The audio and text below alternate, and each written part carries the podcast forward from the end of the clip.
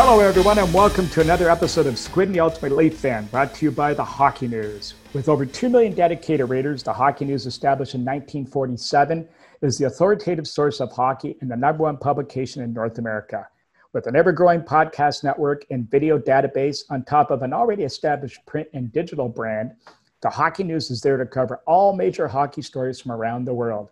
Visit thn.com slash deal to get the best value on a subscription to the Hockey News. I'm Mike Wilson, the Ultimate Leafs fan, and with me, as always, my winger Ricky Squid Vaive. Squid, how's things going? Now, let me ask you before I get started: Have you got a date for your release of your book? We didn't have one last week when we talked to the listeners. November seventeenth. November seventeenth, folks. Scratch that one in your calendar. Remember it. I don't, but but you know what? Remember October sixth first, because that's when mine comes out. Okay, so there's. The, there's the shameless self self promotion for both of us here to get the show underway. But both our books coming out in the next month and a half, so we're pretty happy about that. So, otherwise, uh, you know, Squid, we've got a pretty decent guest joining us here today. Uh, I mean, this guy's been a presence in the game since 1975, not only as a player but as a now in in the coaching ranks, and I'm referring obviously to to Bruce Boudreau. Yeah. Oh, I mean well, first of all, Gabby's just a down to earth, great guy. Uh, you know, he would even tell you himself that maybe he screwed up a little bit early, you know, in junior and early in his career. And that derailed his career a little bit as far as NHL is concerned. But but he kept persevering and uh, you know, the the thing I loved about him was that even at 37, 38 years old, playing in the American Hockey League, yeah. he still thought, as the, the, the movie Dumb and Dumber would say, so you're saying there's a chance. and, and he believed that. And, and I think that's great. You know, I mean, uh, he never gave up. Yeah, and I, am with you on that. I mean, I think that our listeners are really going to enjoy listening to Gabby, who comes who comes by his nickname, honestly. By the way, I mean, they say I talk a lot, but I mean, I think he's got me just by touch here. And he just loves to talk hockey, and that's what we're so passionate about and why we love this guy. And you know, hey, listen, he may not remember what he had for lunch, but ask him about a goal he scored or assisted on in 1982, and he'll tell you in detail exactly what happened. Well, isn't that the same with all of us? that's true too. You remember all the good things, okay? I wouldn't know what I had for lunch, but I, I know what I did on on uh, 18 holes this morning. so, well, anyway, I mean, that's coming up in a few minutes here. But first, a couple of thoughts I'd like to bounce off you, and I'll, I'll get this underway. Just watching the game last night, it looks like Tampa seems destined. And the Isles, while they played their hearts out last night and tried wholeheartedly and give them A for big effort, the upfront punch and the, that sort of secondary scoring, that lack of, seems to be catching up to them, it looks like to me. Uh, yeah, I think so. And uh, I mean, I, I, thought the Islanders actually outplayed I mean, I watched two plus periods, uh, a little bit of the third. I thought the Islanders carried the play for the most part, but Tampa's such a lethal team. They've got like four lines that can score goals. They've got defense that can jump into the play and make and score goals, make plays. I mean, they are very deep, very very deep team. And then, you know, if you get by all that, you got that big Russian Vasilevskiy back there who's just unbelievable. Like, I mean, this guy is, uh, he's one of the best goalies I've seen to come along in, in, quite some time. Right. He makes the saves he's supposed to make, and that's the key. And yeah. that's kind of been the knock on our guy in Toronto. I will say this before I mentioned we get to the Toronto part of which we always have to, obviously, and it's usually with some sort of criticism like the rest of uh, Twitter, but we try to keep it friendly. Mathew Barzal, though, for the Islanders, is certainly every shift this guy's stock seems to be rising. And uh, I mean, what a player he's become.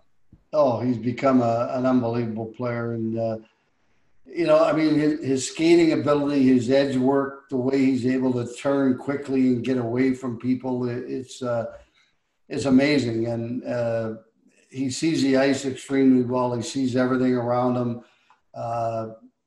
You know, there, there's not very many guys that have that ability. Uh, and when you do, and you can skate like him, and you got edge work like he has, uh, that I mean that that is you put all that together, and you get one heck of a hockey player. Well, and he's one of those guys that the puck just follows him around, and that that's not by accident. That that's knowing where to go, and the puck shows up with him. Yeah, absolutely. Yeah, I totally agree with you 100% on that. And you know, I look at a guy. Well, and look at I mean, perfect example on a winning goal last night. I mean, that usually happens to Toronto teams, but that puck just slides through the whole zone and right to the stick of the wrong guy for the Islanders and the right guy for Tampa and Kucherov. I mean, that puck, uh, it was in the net before anybody even turned their head. Yeah, unbelievable. I mean, that, that must have went through five or six players. It, it was unbelievable from one side to the other side of the net, and there had to be five guys in the way that it went through. I mean, so it was a little bit lucky, of course, but uh, like you said, it got on the stick of probably the wrong guys as far as the Islanders are concerned. he, well, buried, he, he, buried it. And the elite players, the puck shows up around them. And again, yeah. it's not an accident. He, again, so well, you look at him, you look at the play he made on that two on one when he scored in game one. Yeah where he turned his stick over so the puck would go up in the air and go to the other guy, and then he drove to the net and got the pass back. Good point. That, that wasn't by accident. He did that on purpose to make sure that puck flipped over to, to the other guy that was going wide, and then he drove the net. So, uh, incredible talent. Uh, it is this, and and playing at the level these guys play at. I mean, that's just you know, it's just it's just it's remarkable to watch this. And which brings us to our guys, and uh, you know, here we are with our weekly comments. Not, at least have been pretty quiet on the trade front this week, but Freddie's name keeps coming up. A bundle of goalies available either by trade or free agency or expiring contracts. So there's going to be some movement, and I think, you know, it, maybe a change is good for him. Maybe a change is good for the team. You don't want to blame him because it's certainly not him. Because the one thing that's become evidently clear watching these four remaining teams is that Toronto has a lot of work to do to compete at this level. I mean, it's almost like climbing a ladder where every step higher takes more wind out of you. And I, I think we still have a ways to go. Oh, I I couldn't agree with you more, and I, I think it has to be on the back end. And not just the back end, but the whole team playing better defense in their own zone. They're not a very good team in their own zone, unfortunately. And, you know, part of that is, yes, they're a little bit thin on defense. Um, they don't have shut down defensemen like a lot of teams that are still in the playoffs. Uh, but it's got to be a team effort, too. The forwards have to come back. I, I know they love to blow the zone and make those long passes, but – you know, gosh, you, you can't leave until you get the puck and, and you get it out of the zone or someone has complete control of it. And then maybe you can blow the zone and, and look for that long pass. But far too often, players are leaving the zone a little early. Uh, a lot of times they're, they're in the right position, but then all of a sudden, two guys will go to the same guy, and then that'll leave a two on one somewhere. So I wouldn't blame Freddie uh, that much. The only thing I will say is he hasn't won a round in the playoffs for the Maple Leafs yet.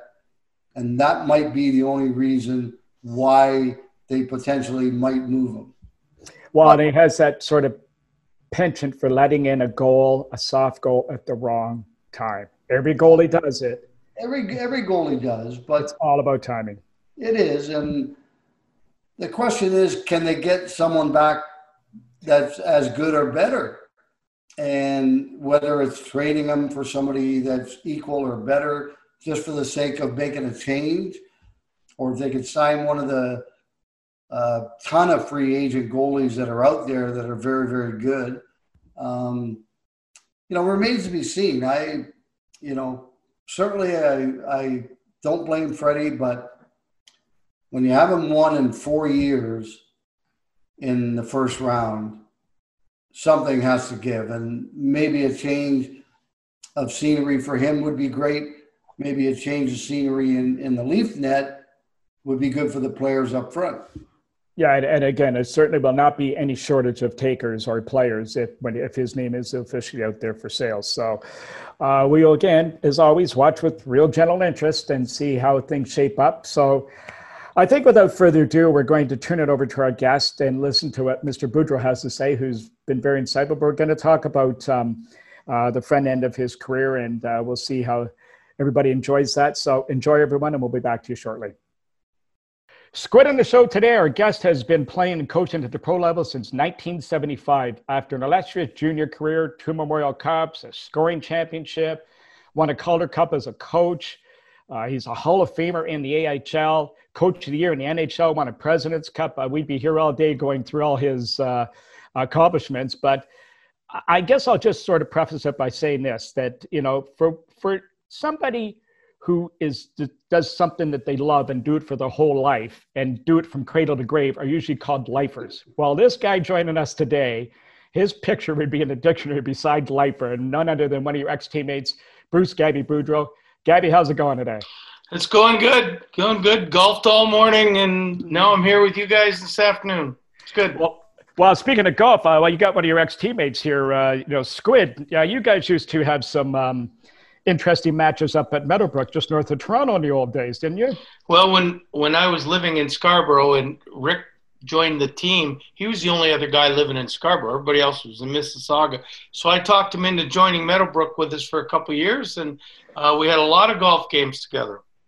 Squid, got anything to add to that? Yeah, uh, we did. It was uh, it was a blast, and actually, I played uh, played that golf course, Gabby. I think Oh my! I want to say two years ago, and boy, has it changed. I mean, it is a fabulous golf course. I mean, com- uh, not that it wasn't when we played it, but they've really done a great job of upgrading it, and uh, the greens are extremely fast, and uh, it, it's really, really a, a nice golf course now.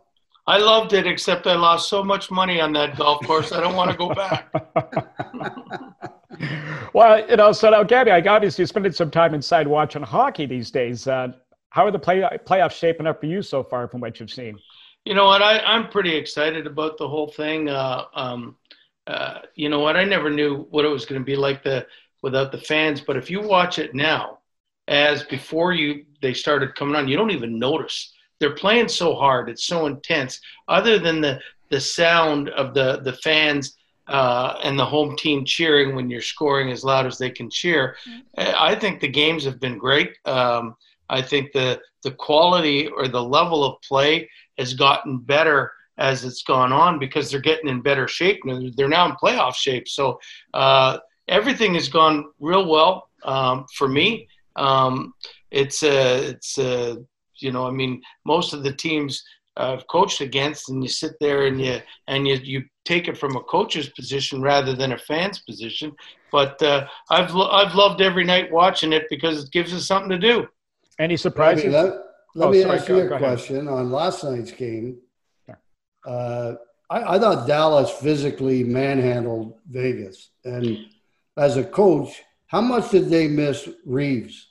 last? Night? Well, night? they missed them an awful lot, and, and uh, because Reaves can, comes out there, and you know when you get the sheriffs in town, uh, you back up a little bit, and that's what Reaves commands the kind of respect. But uh, I think they did a, you know, Rick Bowness they did a great job, their coaching staff, of of playing like when Vegas played Vancouver, um, they never got hit once maybe yeah. in the whole series. So when Jamie Benn came out in those first two shifts yeah. and started running everybody, it was like Vegas is going, "Whoa, we're in a different kind of game now. This is this is crazy." And I don't think they ever recovered. I think they will recover, yeah. uh, but.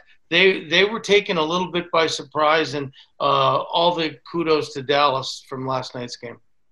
So, any surprises you've seen so far, the way things are shaped up with the four remaining teams? Well, with the four remaining teams, um, uh, the one thing you really notice, I do as a coach, is that they're all four line teams. Um, and they can roll over guys in four lines all the time. And uh, like, I mean, Colorado was great, but you know, when you, when push came to shove, they were a two line team. Um, uh, Vancouver was a two line team in the end. These guys, they can, you know, Dallas as well, because their fourth line is their checking line and plays more most nights than the Jamie Benn line. So, I mean, things, uh, uh, this is what I've noticed. I mean, and, you know, Vegas, they just keep going, and the Islanders just keep going, and they play the same way all the time. It's interesting to watch. Well, you know, it is. It's funny you brought uh, that's an interesting point. Um, but if you notice too, I don't know what you noticed, Gabby, but uh, you look at the Stanley Cup champs last year, St. Louis. You look at the four remaining teams in the playoffs right now. Yes, they have skill, they have speed, but they're big and they play that way. And mm-hmm. unless, you know, like just speed and skill alone is, is not going to win you a Stanley Cup. And no. you, look at, you look at the four remaining teams, their defense are all big they can all move the puck, they can skate with it, and they can make plays. I agree with you 100%. You can be very fast, and if you're small, you'll get through the regular season. Yeah. But big and fast is a great uh, combination. Like the Caps, when they won it, nobody realized how fast they were, but they're all huge.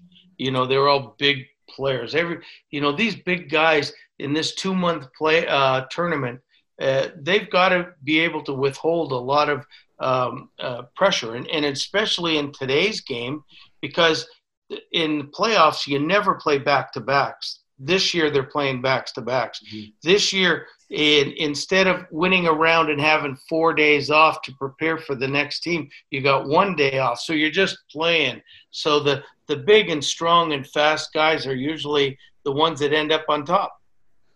Well, it's it's it's it's certainly shaping up to be really exciting. Uh, hockey fans are very excited about this, and we got uh, you know it's coming right to the crux of it. So again, we can't wait to see what follows. And again, there's second round tonight, uh, so see what happens here. But I guess one of the things we're going to talk about on this show, we love Gabby, we love nicknames, and it's something that we really, really, really like to talk about on this show. So for some of our younger viewers out there, or listeners that are out there how did you, who gave you the nickname Gabby, or how did it come up? And it sounds like it's pretty uh, obvious why.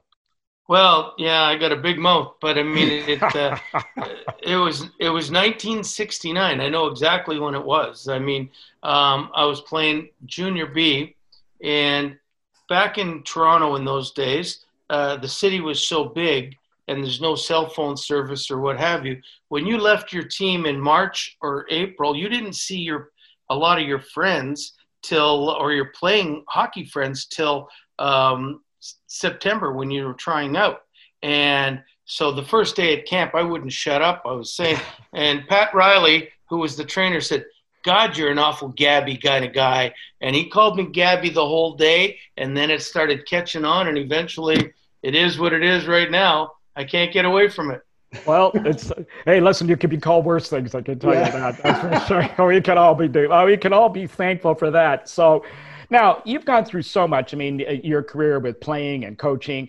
So I thought what we'd do is we'd split it up into two segments. We'll start talking about. Uh, we'll go through the playing days first. And again, a lot of people maybe know you more as a coach, the younger generation. So you again like to, to dive into this because maybe don't realize what, what a player you really were coming through the organizations. But growing up in Toronto, you played in the Marlboro organization before you got to the Waxers and Marlies. Just walk us through some of those early days playing for some of those teams. Oh, well, you know what? I grew up uh, a Marlie from midget and juvenile yeah. and uh, was really blessed with some tremendous teammates. And we pretty well all moved up together. We went up to junior B together, and there was no tier two at the time, and uh, we won everything there. And then we brought 15 guys up, uh, I think, to the next year to the the Marlies Junior A, and we won the Memorial Cup, only losing seven games in regulation, I think, um, during that year. Um, then two years later, with the Marlies, we won the Memorial Cup again, um, which you know, at the time, it's funny when you're growing up, uh, you think you're winning is just that's what you're supposed to do. It's just going to come easy. You didn't realize when you get to the NHL, it's a whole different animal, or when you get professional, it's a whole different animal. And um, I probably uh, didn't take care of myself as well as I, I should have back in those days, or trained as much as much as I should have. And you know, was drafted by the Leafs, which I was completely grateful for and um, but never really stuck uh, with them. And uh, um, as and I never asked for a trade or nothing because I every time I got sent down, I just thought, okay, I'm going to be a Leaf eventually, a Leaf eventually, and it never really took place uh, for the you know for my my career type thing. But um, uh, again in '87.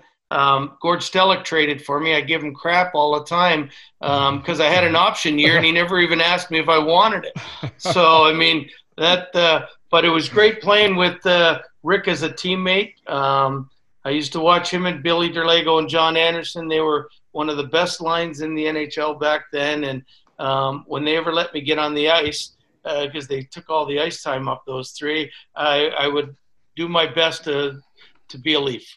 Well, I want to go back to, to, those some of those junior teams because again, people may not appreciate how good they were and how how deep you were in talent. That Waxer Junior B team was voted the best team of 25 years for the Metro Junior B League uh, at the time for them, and probably still is probably one of the strongest teams ever. There's a funny story that you told about your book about the scoring race, the last game of the season. And maybe you want when there's three of you guys within nine or 10 points of the top of the scoring race and the coach played you guys all together. Maybe you want to pick up on that one. I think you know what I'm referring to. Yeah, no, I know exactly what you were referring to. Um, it was it was funny. You, you, think you're close. You got one game left, and you're within nine points of the scoring lead. Uh, but I think Richmond Hill, which had the leading scorer, um, they had finished their season. We had one more game against St. Michael's, and so I played on a line with Dennis Maruk. I don't know who the other winger was. And John uh, Stewart, uh, I think it was played with you guys. Yeah, yeah. And all three of us were centers. We were all sort of going uh, for that uh, title. And we had, me and Dennis both had nine points with about five minutes to go in the game.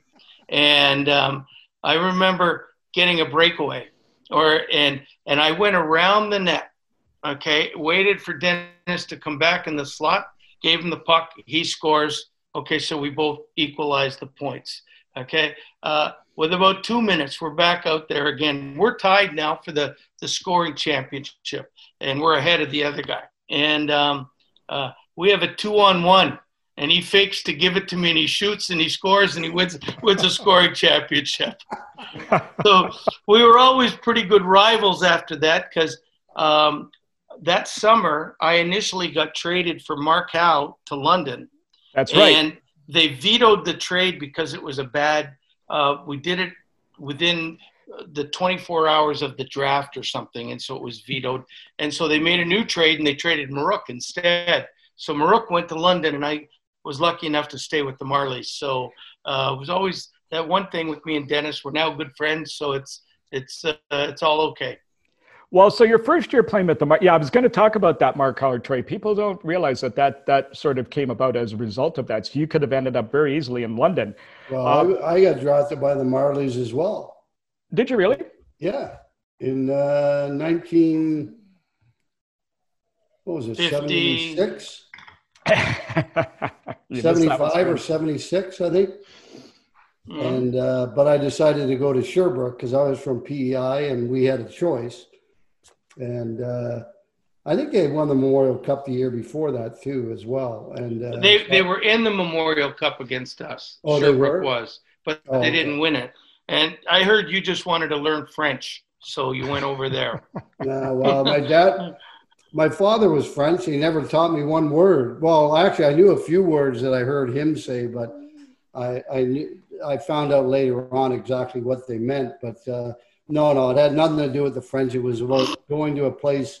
Well, I was the fourth overall pick by Sherbrooke too, so that made a big difference. And going to a place of ninety thousand instead of two and a half million or whatever Toronto was at the time. Uh, but and also Toronto had a heck of a team still. I mean, they had some good players, and you know, I thought I, you know, maybe I'm better off going to Sherbrooke. I'll get a better chance to play a little bit more. So, Gabby, that first year with the Marlies, I mean, it's one of those for a hockey player coming up in Toronto, it, was, it would have been almost, uh, and again, anybody in this situation, be almost a pinch me moment. You're uh, like a dream season. Here you're playing on a, super hockey club. You guys play the Russians, the Moscow Selects, uh, game seven against Peterborough in front of sold out arenas. Uh, uh, you win the Memorial Cup. I mean, just walk us through. I mean, and I mean, it was a long way from playing at Markham Arena, at, uh, Highway 7 and Markham Road. Well, we had such a good team. I mean, uh, um, you had Peter Marrin centered, uh, who was a second round pick, centered Paulin Bordeleau, who was a first round pick, Mark Howe, who was a Hall of Famer, Wayne Dillon was a first round pick. He centered Glenn Goldup, who was a first round pick, and Kevin Devine, who Rick knows well from PEI, I think. He was a second round pick. I mean, we had Marty Howe in defense, Bob Dailey, Mike Palmateer in net. We were just we were just loaded, and uh, it was so much fun playing there. We, we won uh, the final game in the Memorial Cup. We won nine to one. Uh, Mark Howe got five points, and um, didn't he uh, play defense in that game? No, no, no. He didn't Did start. Play, he didn't start playing defense till I think till pro. He never played. He was left winger uh, on Dillon. our team. Yeah, and he was just so good. He was just you know he was sickly good. He played defense maybe on the power play. That's what it was, and he got know, a pile of and, points. And then he got a pile of points. But I mean, um, just a great player, great guy. Uh, in that game, in the th- in the um, in the final game, uh, George Armstrong, who was tremendous human and our coach, uh, he got uh, he went in between periods for a smoke because they did that back then. He got locked in the room. We didn't even know he was missing for the first five minutes of the second period. He came out. We had scored two goals, and he asked if he wants us to go in back in again. well, and the thing he used to do that team. I mean, you seven guys scored thirty goals. And, mm. and, he used to play the third and fourth line guys, guys he didn't play very much in the power play, so to get ice time, or you guys would have scored more goals. Yeah, yeah, and that's probably how I scored over 30 that year. Yeah. Mm-hmm. Now, again, a couple years later, you hook up with a kid by the name of Mark Napier who p- plays on the, one of your sides, and you guys have another run. I do you mean just how, how did you feel about all that, walking through that again?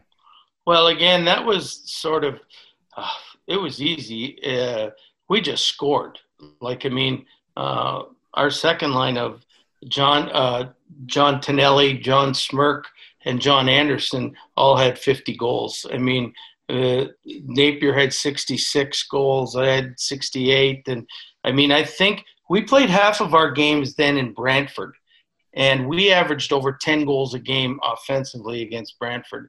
So it was a lot was you know there was not a lot of defense that we had to play, but we but we you know we just we were pretty good. You know, I mean, don't like to to brag, but a, a, machine when it came to scoring goals. I mean, the final game we won seven three in the Memorial Cup this time, and um, it was it, it, was it, we played a great team um, in Medicine Hat uh, or New Westminster, but I mean. Uh, at that point in time, we were just the best team going.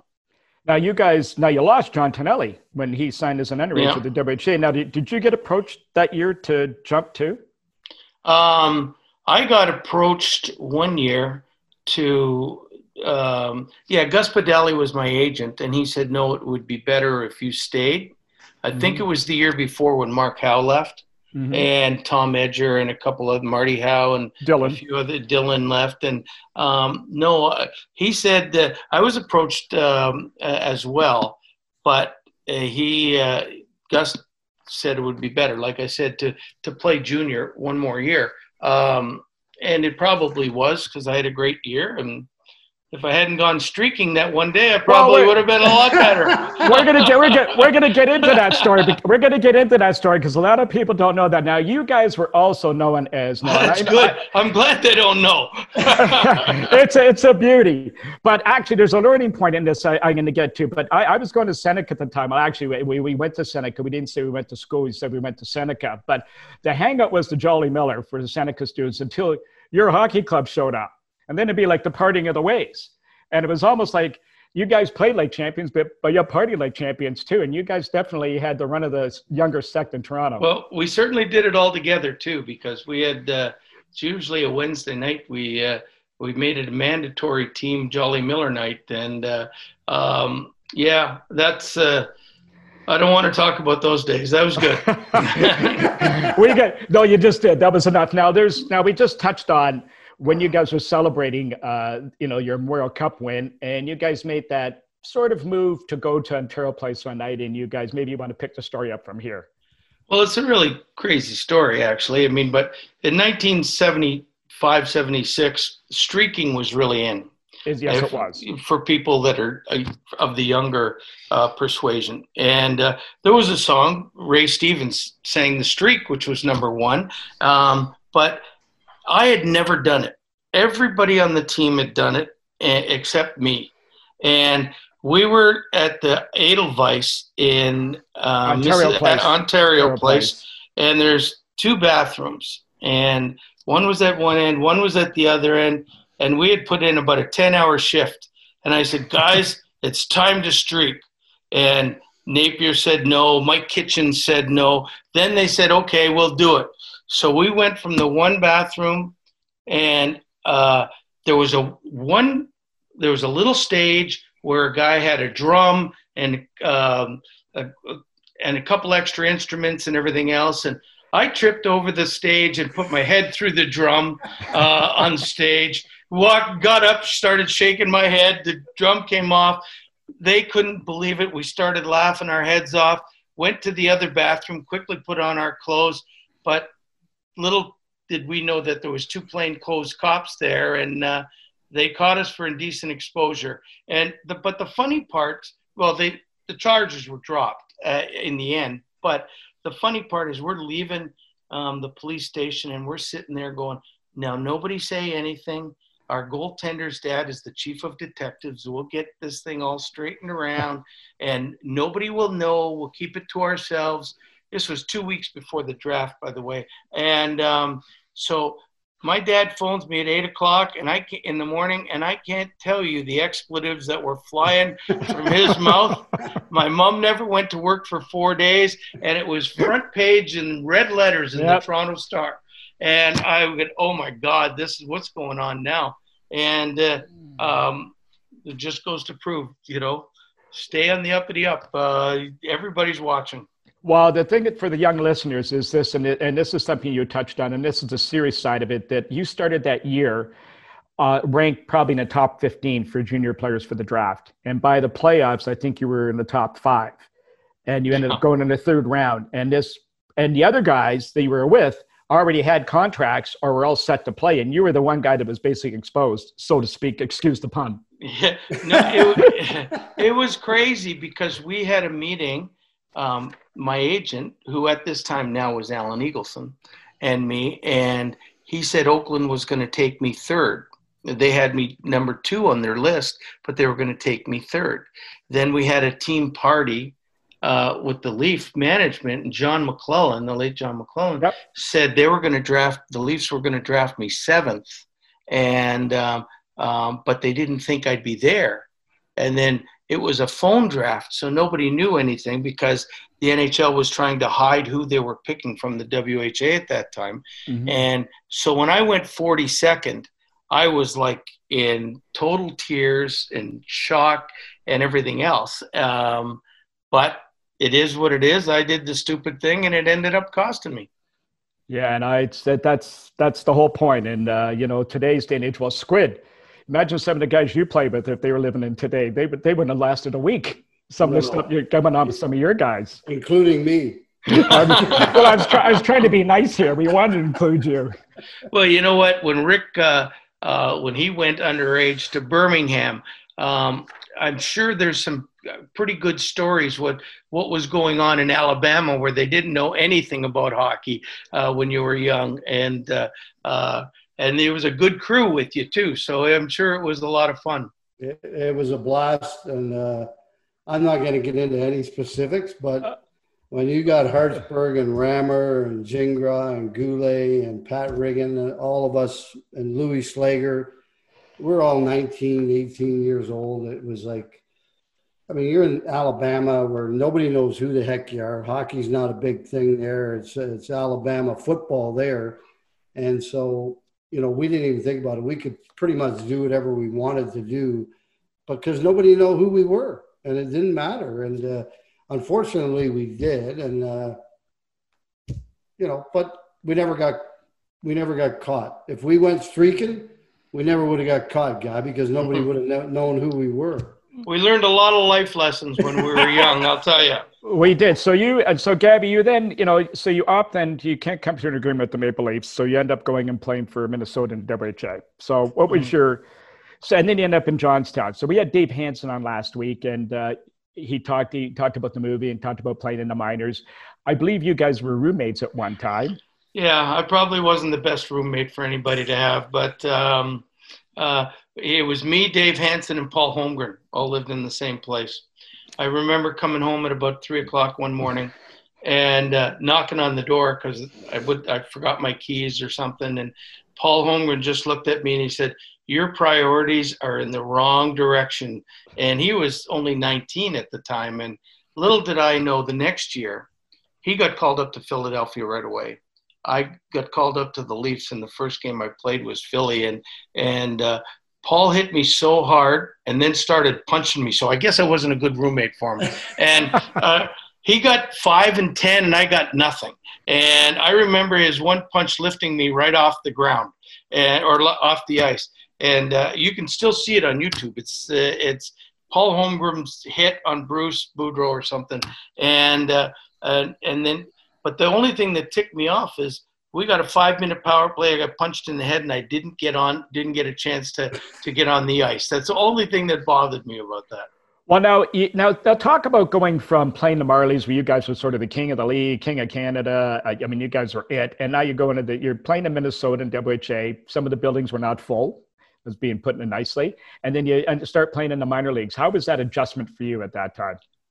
It was sort of tough. I mean, it really was. I mean, I was still uh, very immature, um, and I did I, I, didn't get it. I didn't get that that I should be, you know, uh, uh, working harder to get where I wanted to go. Especially when I went down to Johnstown. I mean, I, I, I think again, like in that league, I, I, think I played 34 games and had 68 points or something.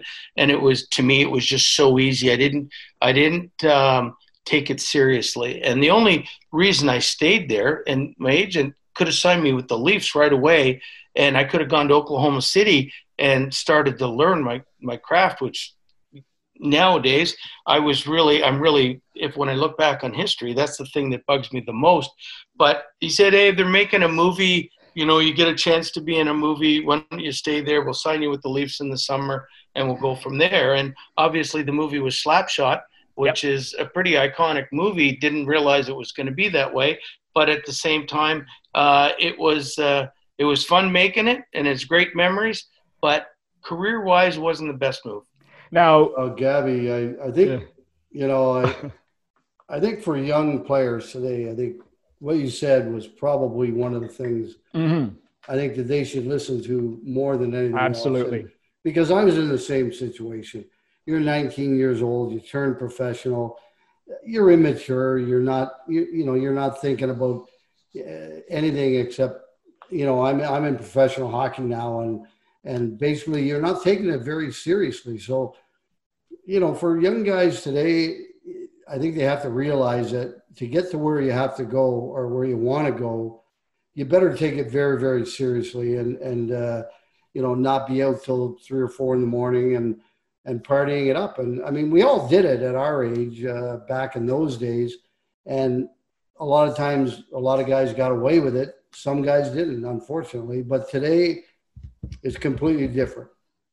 Yeah, you can't do that today. I mean, everybody, they work out 12 months a year. They might take two weeks off. Uh, and you know what? It's an interesting story is that um, it's like all these junior kids and college kids, they only think of the NHL they don't think of the East Coast League, the American League. So when they get sent down, I mean, they have no idea how good, how many good hockey players are. Yeah. I mean, you know, you get sent down from, you score 50 goals in junior and you go to the East Coast League, you're devastated, and then you think you're going to rip the league up, and you don't because the players, there's so many good hockey players in this world right now that you have to do those little things. You have to work out, you have to pay attention, and you have to be a, a, good example, or they just get rid of you.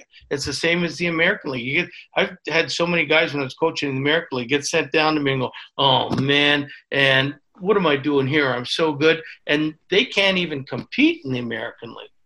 Well, so which brings me to another question about Yeah. you, Gabby. You coached in all those leagues as well. Um, I think one of the things that that they don't realize as well is that they got to play to their strengths, you know. And uh, I remember when you and I played together in Toronto, for instance, and I think we only dressed 19. I think back then, right? We we never dressed 20. Um, I, I couldn't tell you. I can't remember that. Uh, believe, I but we did, but if it was, I was the 19th player. Then I'll tell you that. That's Well, all I know. that's what I was getting at is that uh, times have changed. Back then, when someone got hurt up front, a forward, they just called up the best player from the American League. It didn't matter who it was. It just we're calling up the best player, which was usually you. And but you weren't put in a situation to succeed. You were put on a, a with two guys that, you know, like for instance, uh, Mike and I spoke about it. What about Yeah. 1976 when uh, Harold was upset with Daryl and Lanny wasn't playing very well?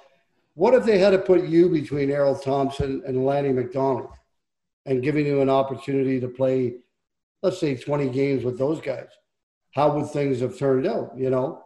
And, you know, now when a top six guy gets hurt, they call up a top six. When a bottom six guy gets hurt, they don't call up the best player. They call up a bottom six guy because he knows how to play that role. A hundred percent. And and it wasn't that way when when you played with us in Toronto. No, because my two big right wingers were Paul Higgins and Kurt Walker. Uh, That's right. they were, and I mean, I'm sitting there trying to dangle, and uh, I got to tell you, they really weren't danglers that I was playing with. Well, we talked about Paul Higgins the other day, and as uh, Squid pointed out, he showed up at training camp one year without his skates. So I don't think we need to say any more. Okay, right No. there. I think that kind of I think that kind of sums it all up right there in that little story. Now, speaking with the Leafs, I mean, obviously you went through a period of eight, nine years. I mean, you and I spoke a, a year ago. You talked about that; those were great years for you, and you wouldn't want to be anywhere else, even though you were going up and down, being a Toronto guy. But how was that for you, really? Like going up and down, the frustration you must have felt, being a prolific scorer like you were, not playing with the right guys, and let's take it even one step further to the, the day you got that call to come to the Maple Leafs. How did it feel? oh, when I got the call to come to the Leafs, I was ecstatic. I mean, just uh, over the moon. It was like getting the call to coach the Washington Capitals, quite frankly. Um, Which we're going to get into. yeah, to be in Toronto was uh, uh, to play in Toronto was uh, was all I ever dreamed of since I was four years old. So I mean, it was uh, uh, to be able to put the blue and white on and sit in the room and and uh, just get ready to play. Red Kelly was my first coach up there, and um, uh, other than having pyramids under the bench, we were doing okay. It was it was a fun time. Well, no, but I mean, now you wore blue and white all your, uh, your most of your career. I mean, as a young Yeah. kid playing junior, and you, so you were well, well known in the city of Toronto and the hockey world and the hockey community. Uh, just take us through that day, about how you kind of touched on it, but stepping on that ice, like the difference between that Maple Leaf sweater and even played it later as a junior, walking into the Gardens. just the warm up, looking at the crowd, um, the atmosphere with the lights. I mean, uh, I still remember just skating around. I don't know if I touched the puck the first warm up that I went in because I was just looking and people, you know, that I'd known were waving to me, and you tried not to uh, to react. Uh, I remember a couple years later, I reacted to somebody, and Mike Nykoluk um, wouldn't didn't dress me. Took my stuff off. He says, "If you're not interested in being serious, you know that was my way." Though I was just, I was so pumped up that that uh, uh, that was that was what I remember is the lights, the bright lights, skating around in our half of the ice in Maple Leaf Gardens, and and uh, that and that was that was the the pinnacle for me. Now, what about uh, how did the players treat you when you got called up? They they obviously knew of you. Did anybody take you under their wing or help you out? I mean, I don't think they took me under my wing. I remember things were going pretty good at the um, when I finally got called up, and the one day that's that it the, probably the first day that it really registered with me about being ready and working hard and everything was um, I uh, I was going well, and uh, we had a practice, and I came off the ice as soon as practice was over. Daryl Sittler came running after me, grabbed me by the scruff of the neck, and he said, Listen, kid, if you ever want to make it, I'm the best player on this team. I'm the first guy on the ice, and I'm the last guy off the ice. That's how you make it, not by what you're doing. And I just sat there, big eyed, buggy eyed, whatever you want to call it, and said, Wow, that's that's what you do. And I mean, it really resonated with me. And uh, you know, I've tried to explain that to an awful lot of young kids uh, um, that I've coached since then. But I mean, it was uh, it was a powerful message for me. Well, I'm going to get Squid involved in this next one, and again, you, you just briefly touched on it. Now, going from being well known in the cities we just we just talked about to wearing that maple leaf what was the difference then as your acceptance or the way people looked at you in the city after that? And maybe squid you can jump in too like coming from vancouver. I don't understand uh, well i mean from difference from being a hockey player in toronto where everybody knew you. Now you're wearing that maple leaf crest and when you walk around the city and people approach you what was the, like just the, the magnitude that people put this the, the pedestal they put this well they they put every player that wears a Leaf uniform on a pedestal.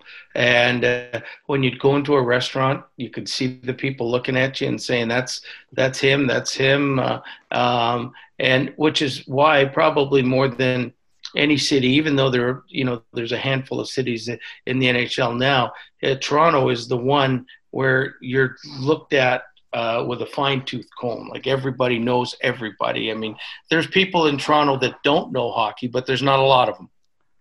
Rick? It'd be like Toronto, Montreal, I would have to say, are probably the two cities where uh, you would be noticed the most. And uh, Bruce is right. I mean, you go into a restaurant and you can hear them whispering at, at the next table and a couple of tables over and you know, oh, there's so and so, there's so and so. The only good, the good part about that was sometimes the guys that own the restaurant would give you the free meal, which, uh, which all was always nice too. But um, you know what? It was it was good, but but it was it was a little bit of uh, it, was an eye opener, and and it was kind of one of those things that kind of brought you down to earth too. You kind of you were you, you know because you're in the clouds. I mean you're you're, you're in uh, Toronto. You're playing at Maple Leaf Gardens, uh, as Bruce said. Especially when uh, Saturday nights when the TV lights are on and they're so bright, and then you're out in restaurants, people will recognize you, and, and it's like, you know, holy cow, like, you know, I, I'm in Toronto, I'm in the mecca of hockey, and I better I better keep my nose clean and uh, do the best I can. And uh, I mean, it's it wakes you up in a hurry, that's for sure. Well, Gabby, um, just along those lines, what uh, you know, again, being a Toronto kid, we keep referring to what were some of your more memorable moments? I've actually this question before moments as a Maple Leaf. Maybe your first goal, like the Islander win, anything. Your first game. Well, my first goal was was great because uh, it was a six nothing win, and I got the sixth goal. But it was a, a pass from Randy Carlyle, and it was a breakaway from our blue line in, and I put it over Jimmy Rutherford's shoulder.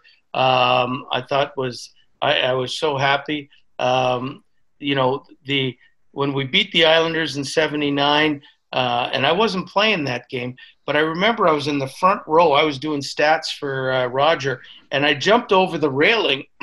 I thought it was only about four foot. It was about a 15 foot drop, and I nearly killed myself. But I couldn't wait to run down there, jump on the ice, jump on all the guys, and uh, I thought that was a tremendous moment. And but you know what? One of the best moments was um, uh, there was a game against Montreal, and I got on the ice and I and I got the puck and I, I deked out Serge Savard and I scored over Dryden's shoulder, and to tie the game two two.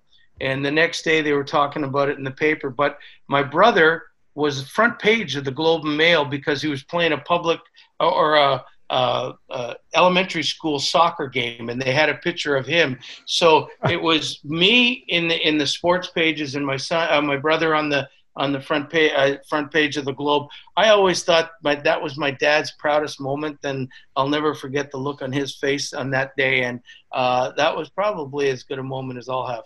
Well, that's pretty good one. And uh, so, I mean, you know, you you you played, I think, in pretty much every league in existence. You had a long, long minor league career. I mean, was there a point in time you were at the top of scoring in every team you played on? Was there a point in time when you just sort of looked at yourself in the mirror and just said, you know what? I know I can produce, but the show is just not going to happen on a regular basis and just make do with what you have? No, never. I always thought, and this is a true story, mm-hmm. I thought uh, even when I was 35, 36, and 37, I was going to get a chance. And the reason I thought that was because there was a player that was a rookie that St. Louis called up in 68 or 69 named Connie Madigan. And he was a tough guy, but he made his rookie debut at 38 years old. So I always thought it's like a, a scene at a, a um, um, what's that, the Jim Carrey uh, comedy when he's dumber and dumber. Dumb. when he said there so you're saying there's a chance right? And that's that's exactly what i kept thinking and i kept holding on to that dream that there was a chance. And i mean my last three years at 36 37 38 i had 109 120 and 90 points. So i, I was still going pretty good. And uh, uh, it, i was asked that summer to coach uh, the draft was in quebec and i uh, met the I forget his name right now. He's the GM of Cleveland and uh, uh, Larry Gordon. And uh, he asked me if I wanted to coach, and they were going to offer me a three-year contract. Well, once you hit in your mid 20s in the uh, in, in your minor leaguer, you get one-year contracts. And the first time you have a bad year, they don't sign you anymore.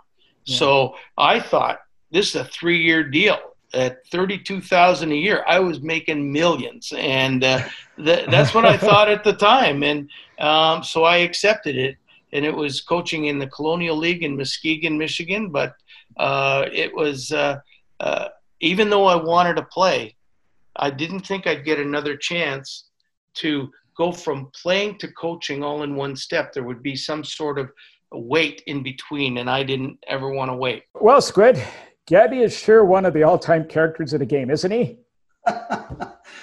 I mean, you know what? He's so entertaining, uh, and and then you go through his whole career and how fabulous he was as a minor league player, and even when he got to the NHL, which was only a few times. Yeah.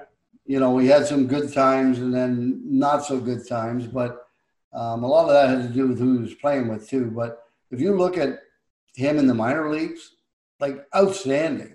I mean, he's probably in the top five scoring in every season that he's ever played in the minors. and uh, you know, and then, I mean, he's a lifer. He, he's a he's a just a, a, through and through hockey guy. That uh, and I can't wait till the next episode because then we're going to get into the coaching part and he's going to give us a lot of insight into coaching in the National Hockey League. So I, am excited about that. Well, he, uh, I mean, the thing about him, and, and for the young listeners out there that are playing the game of hockey, take some solace and, and some direction from what was turned out to be the streaking incident, which was a, a funny, funny episode. Everybody was doing at the time. It was kind of the creative thing to do. And what turned out to be kind of an innocent, dumb prank may have cost him a top five billing in the NHL draft, which also takes away from him an opportunity to maybe start at an NHL level with really good players to start with, as opposed to working your way back up the chain. So, and this was all done before social media. Uh, it was a very innocent prank, as I said. And just like the old saying goes, where if you're any good, they'll find you. Well, if there's any dirt, they'll find that too now. So take some take some of this away from you, use it as a learning lesson. And what I love about Gabby, uh, uh, again, is the fact that he never used any of that as an excuse or, or leaned on or whined about it. He just moved forward. He knew he made a mistake. He knew he liked to live hard, like a lot of the players did back in those days. And he just made do with what he had. No, I, really?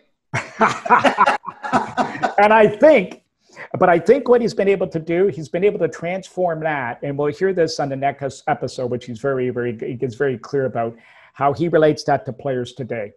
Yeah, and you know when you think back at what happened, that incident, and he wouldn't have been a Maple Leaf. He wouldn't have got drafted by the Maple Leafs. He would have got drafted by a team like LA or somebody yep. who at the time were not as good as the Maple Leafs were. Therefore, Gabby probably would have got a chance to play first or second line centerman, uh, maybe not right away, uh, but there's no question that he would have gotten that opportunity. And then who knows what his career might have been like after that.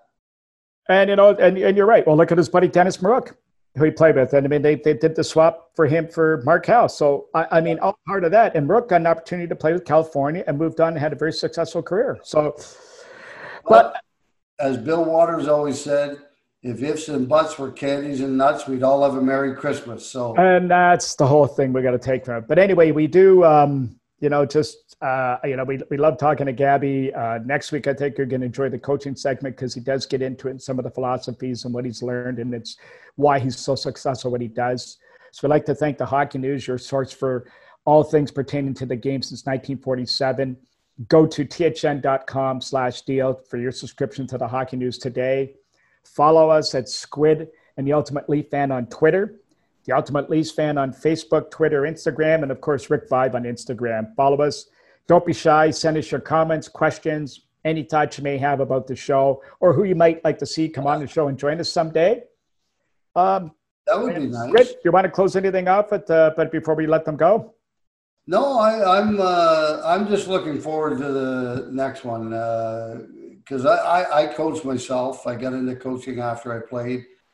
It, it's it's completely different than being a player. There's a lot of a lot more responsibility, and I'm really interested in looking into and listening to what he has to say because he's had a great coaching career, and uh, from all the way from the uh, ECHL all the way to the American League and the National Hockey League. So uh, I'll leave it at that. I can't wait to hear him talk about coaching. Okay, great, guys. And we'll talk to you next week. Tune in.